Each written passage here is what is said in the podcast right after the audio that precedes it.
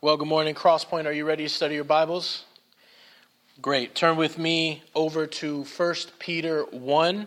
As you get there, I kind of want to frame up our time. This morning is, is unique on a lot of different levels. Together, we gather under a new name as a church. We gathered as a, at, at a new time. My, my family and I are new but familiar to you, and we start a brand new year with hope, knowing what we came from in 2020. And 2020 was a difficult year. Maybe some of you had worse years, I'm sure, but the general vibe or feeling about last year is that it was awful. But what struck me the most about 2020 actually came before 2020. What we saw almost on a national level last year was the separation and canceling of Christians by Christians, fueled by politics and social issues and theological secondary and tertiary beliefs. And, and what had begun to brew, brew years and years ago felt like, and, and I recognize the weight of my statements here, but stay with me. What began to brew in Christian circles came to what felt like a boiling point last year. And, and the fruit of that became this sort of on guardedness.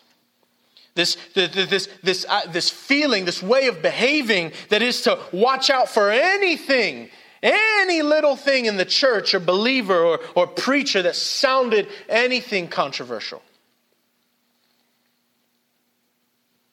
Well, this morning, as the first day, as your pastor, I bring you the most controversial topic I can bring you. I bring you something so audacious, so rebellious, so loud. I'm, I'm here to call you to something so disrespectful to the current cultural moment. I would not be surprised if you left this church today, and that's joy. That's right. Joy, happiness, in a cultural moment where divisiveness reigns supreme, where our focus is on what divides us, what makes us different. I find it remarkable how many times God's word calls his people to be a peaceable, happy people.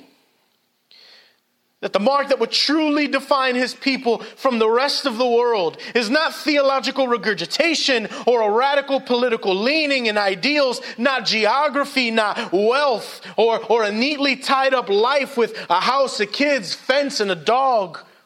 No, none of this would mark the believer. But what actually separates the child of God from the enemy of God is joy. True joy given to and continually supplied by God.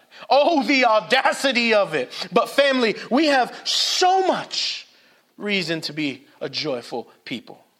So much reason to celebrate, to love, to live in such a way that those in the faith would, those not in the faith would look at us full of joy and delight in God and say, How? How can I have that? Can you imagine? Close your eyes and think just for, just for a second. What if, what if God's people were not marked by contention, but by a life delighting in the one who makes them happy? By living in happy fellowship with one another by joyful cheer for neighbor and family. Imagine the audacity of it. Family, this morning's text shows us that we have joy today, tomorrow, and forever. And that the cause of our joy, the root of it, is sure enough to sustain us no matter what life may throw our way. So let's read, pray, and see what the Lord has for us this morning. 1 Peter 1, starting in verse 3.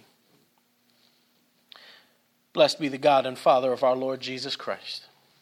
According to his great mercy, he has caused us to be born again to a living hope through the resurrection of Jesus Christ from the dead, to an inheritance that is imperishable, undefiled, and unfading, kept in heaven for you who by God's power are being guarded through faith for a salvation ready to be revealed in the last time. In this you rejoice, though now for a little while, if necessary, you have been grieved by various trials, so that the test the tested genuineness of your faith, more precious than gold that perishes, though it is tested by fire, may be found to result in praise and glory and honor at the revelation of Jesus Christ. Though you have not seen him, you love him. Though you do not see him, you believe in him and rejoice with joy that is inexpressible and filled with glory, obtaining the outcome of your faith, the salvation of your souls. This is God's word. Would you pray with me? God, you are so good to us. You speak to us through your word. Let it encourage us, let it correct us. Let it breathe life into our souls. God, let us be more filled with love for you and for our neighbors. Let us be so marked by the joy we see in this text. God, we love you. In Christ Jesus' name, amen. There are two pillars we have to set up our uh, in up set up in our time. Excuse me, this morning that will kind of shape uh, our next few weeks. I want to commit to the building of them now so that as we study together for the next few weeks, we have a foundation to stack on top of. We have a definition we need to break down and a truth we need to exercise. I've been a dog person my whole life. My earliest memories uh, contain dogs in my home and in family members' homes and the great fun that comes with them. But when Nani and I were pregnant with our second child, we moved into an apartment that didn't allow pets. Now, uh, so so we haven't had one in like five years, and so uh, don't get me wrong, I nagged my wife to death uh, to get one. and this year we finally got one. Ever since she was uh, eight or nine weeks, she's been a very social and happy puppy. Today, she's seven months, 30 pounds, and still is the happiest being in our home. There are times when, you know, she's ignored with just general busyness, but she can't ever really be ignored. She is always joyful, always happy. Even in discipline, she can turn the dial from submission to joy quickly. It's fitting that her name would be Piper, after the pastor and author John Piper, because so much of Piper's ministry is dedicated to discipling believers into joy in the Lord. So we're going to use Pastor John Piper's definition of joy with a little addition of mine for our basis. He defines joy in the Lord as a good feeling in the soul produced by the Holy Spirit as He causes us to see the beauty, and I would add glory, of Christ in the Word and in the world. I love the clarity of this definition. So I suggest you, you know, write it down as the foundation for our study. So let's break it down. A good feeling. This is not an idea or conviction, it is an emotion. It's a good feeling in the soul. It's not in the body as it is in little pipers at home. For the Christian, it is an emotion that resides in the soul. What happens when joy is found in the soul is that the body experiences the aftershock. A good feeling in the soul produced by the Holy Spirit. We cannot create. Material things cannot create this kind of permanent happiness. This joy, this different joy, is provided by God Himself. It's a grace to us. So, a good feeling in the soul, produced by the Holy Spirit, as He causes us to see the beauty and glory of Jesus Christ. The source and the object are God. God provides the joy that makes us look to the beauty and glory of His Son. A good feeling in the soul, produced by the Holy Spirit as He causes us to see the beauty and glory of Christ in the Word and in the world. It's not just in the Word that we see the beauty and glory of Christ, we see Him in His gifts and in people. We see Him in His gifts of nature. We see Him in His gifts of food, praise God. And in all the good things that our Father in heaven gives to us, every gift of Christ to us is intended to be a communication of something of Himself. So we see Christ not only, taste Christ not only in His Word, but also in His world. Family, could I lay before you this morning the encouragement that your joy has not been robbed? Could I lay before you that the weariness, Weariness you feel is a reality of this world, yes, but it cannot shake, it cannot damage, it cannot harm the joy you have in the Lord. You were made to enjoy God forever. That is your chief end, which is impossible for us to accomplish. Oh, the, only God would give his children tasks they cannot fulfill on their own merit because he wants his children to run back to him and say, Daddy, I need help. I tell my children, tie your shoes, knowing they can't do it. But what a warmth to my soul when I hear them say, Daddy, can you help me? Because every day I wake up, I say, Father, I need you. I need you to remind me of my joy. Remind me what I have in you. One, may, one way reminding takes place in our home, and I would recommend you, you try this practice in your own home. We're actually going to do this right now as a church, it's, it's through catechism. Catechisms have a, a rich place in church history is a tool for discipleship and learning God's word. See, since their appearance in the 17th century, early church fathers across the globe used and wrote catechisms. They are a, a series of, of questions and answers to teach the truths of God to the mind. They are usually committed to memorization. For example, if you ask any one of my boys, what is our only hope in life and death? If they're not too shy, they'll tell you that we are not our own but belong to God. That we are not our own but belong to God. Such a deep Such a deep, rich truth. We do this because if there was any doubt, and it will come, my children's faith, if there was any doubt in their faith, if there was ever a moment they would experience that would shake them. They have an anchor, a lifeline, a rope tethered to the rock of ages, tethered to the rock on which the church is built. They have a true north so that they may find home when they find themselves inevitably lost in the wilderness. In fact, an article just came out this week on the Gospel Coalition that said catechesis is not an option you can take or leave. Someone will catechize your children. Don't outsource it. One of the most used catechisms in the faith is the Westminster Shorter Catechism. And it's first question I want to challenge us all to commit to memory because it is also the second pillar on which we begin this study on joy together. The question is what is the chief end of man? Ah, some of you know it. To know God and enjoy Him forever. To know Him and enjoy Him forever.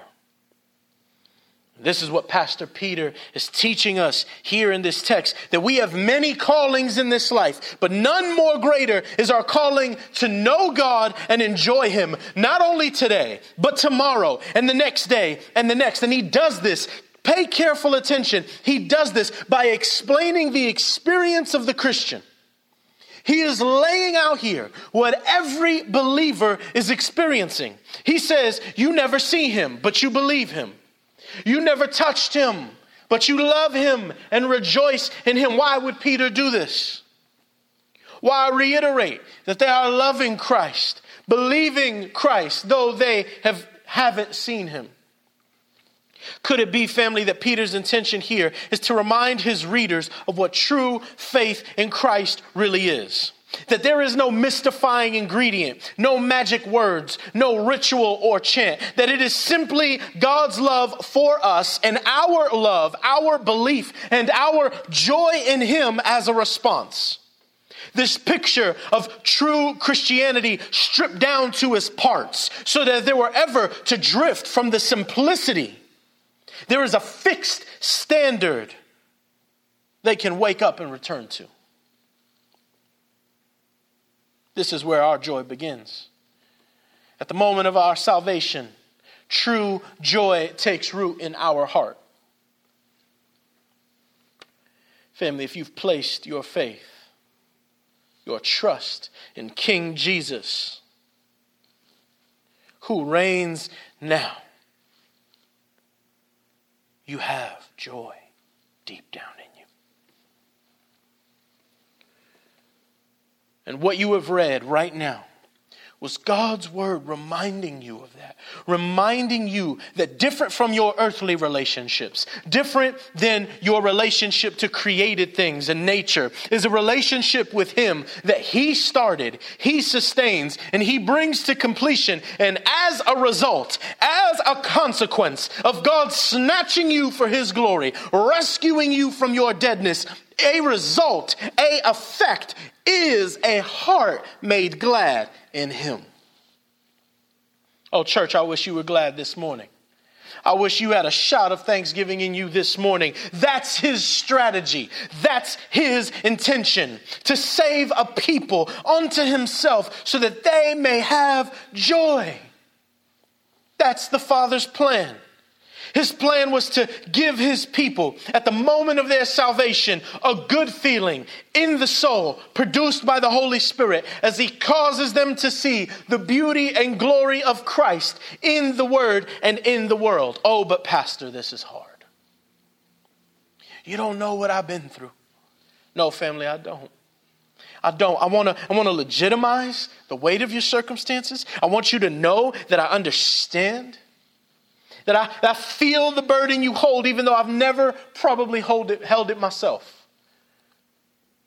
Though I may not specifically know what you've gone through, I know what I've been through. And I know the feeling of an aggressive attempt of the robbery of my joy. But nothing shows you the value of your possession like the enemy's attempt to take that which is most important to you. Nothing shows you the weight of how important something is until it is either taken away or attempted to be taken away. And praise God that that which we have can never be taken away, though it is tried.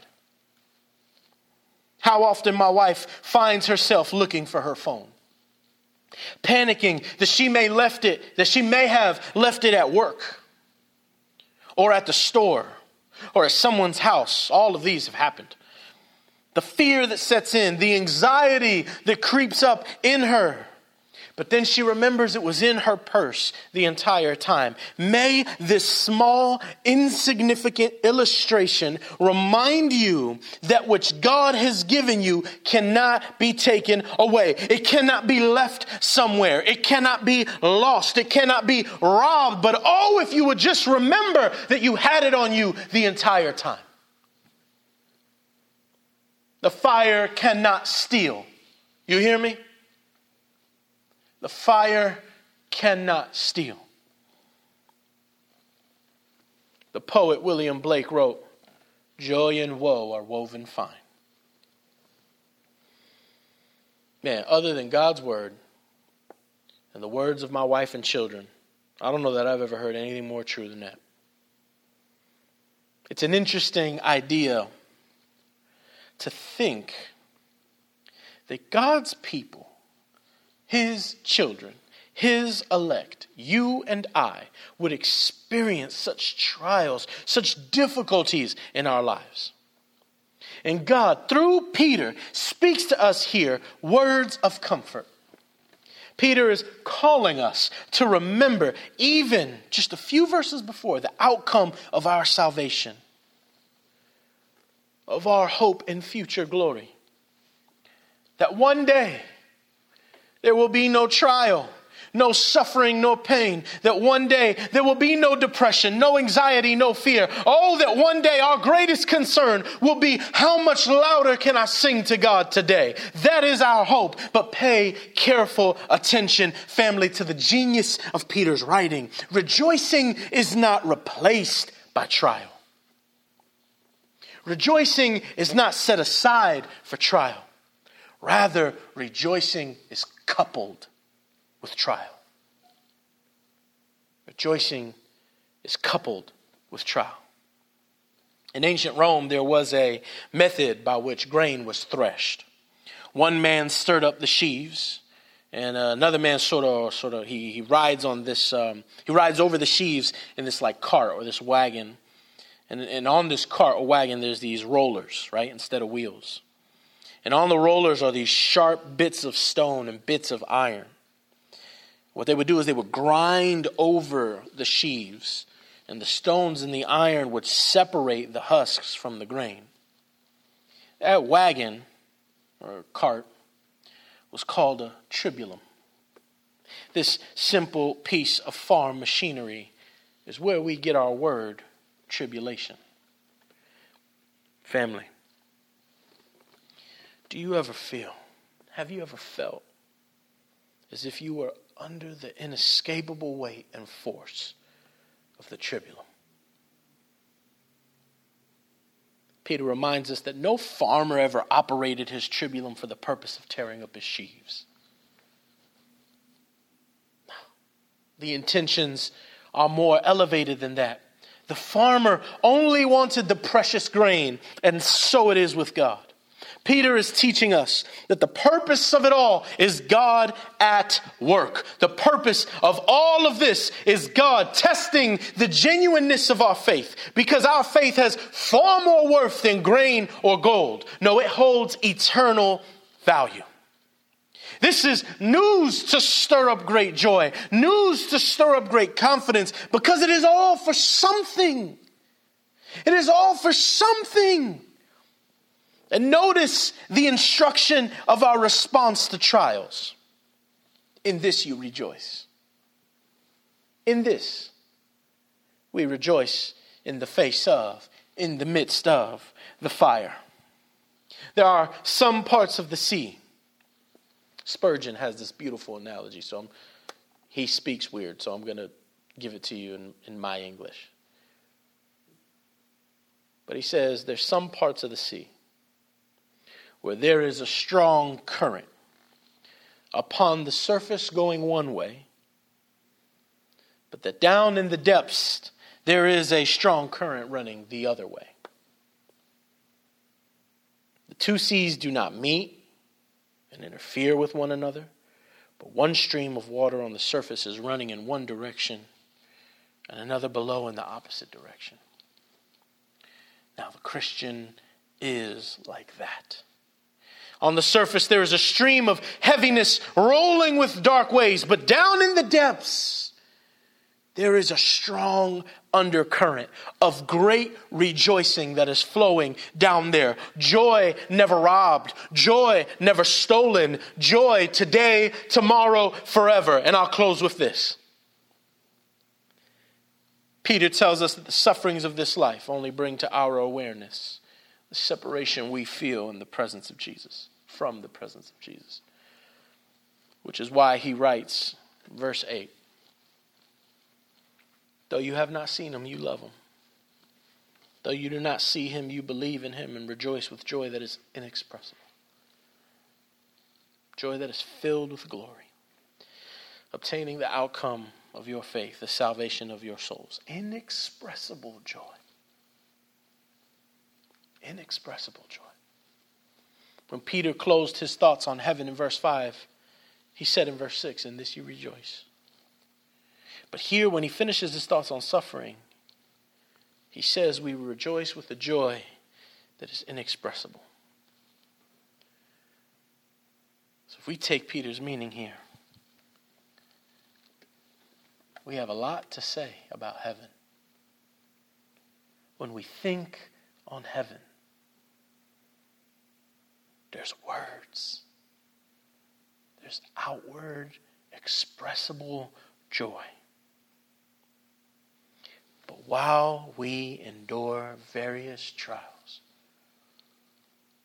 know that the joy that it produces in us is inexpressible joy. If you haven't placed your faith in Christ as your Lord, if you do not know where you are in your relationship with Him, friend, the joy you have now can so easily be taken from you. There is no security in it. In fact, it's a stretch to say that what you have is joy at all. Only God can give you real joy because He supplies it and He is the object of it. No matter what we go through now in this life, we have joy today, tomorrow, and forever. And I invite you, God is inviting you to experience that joy. Joy that is expressible and inexpressible. Amen.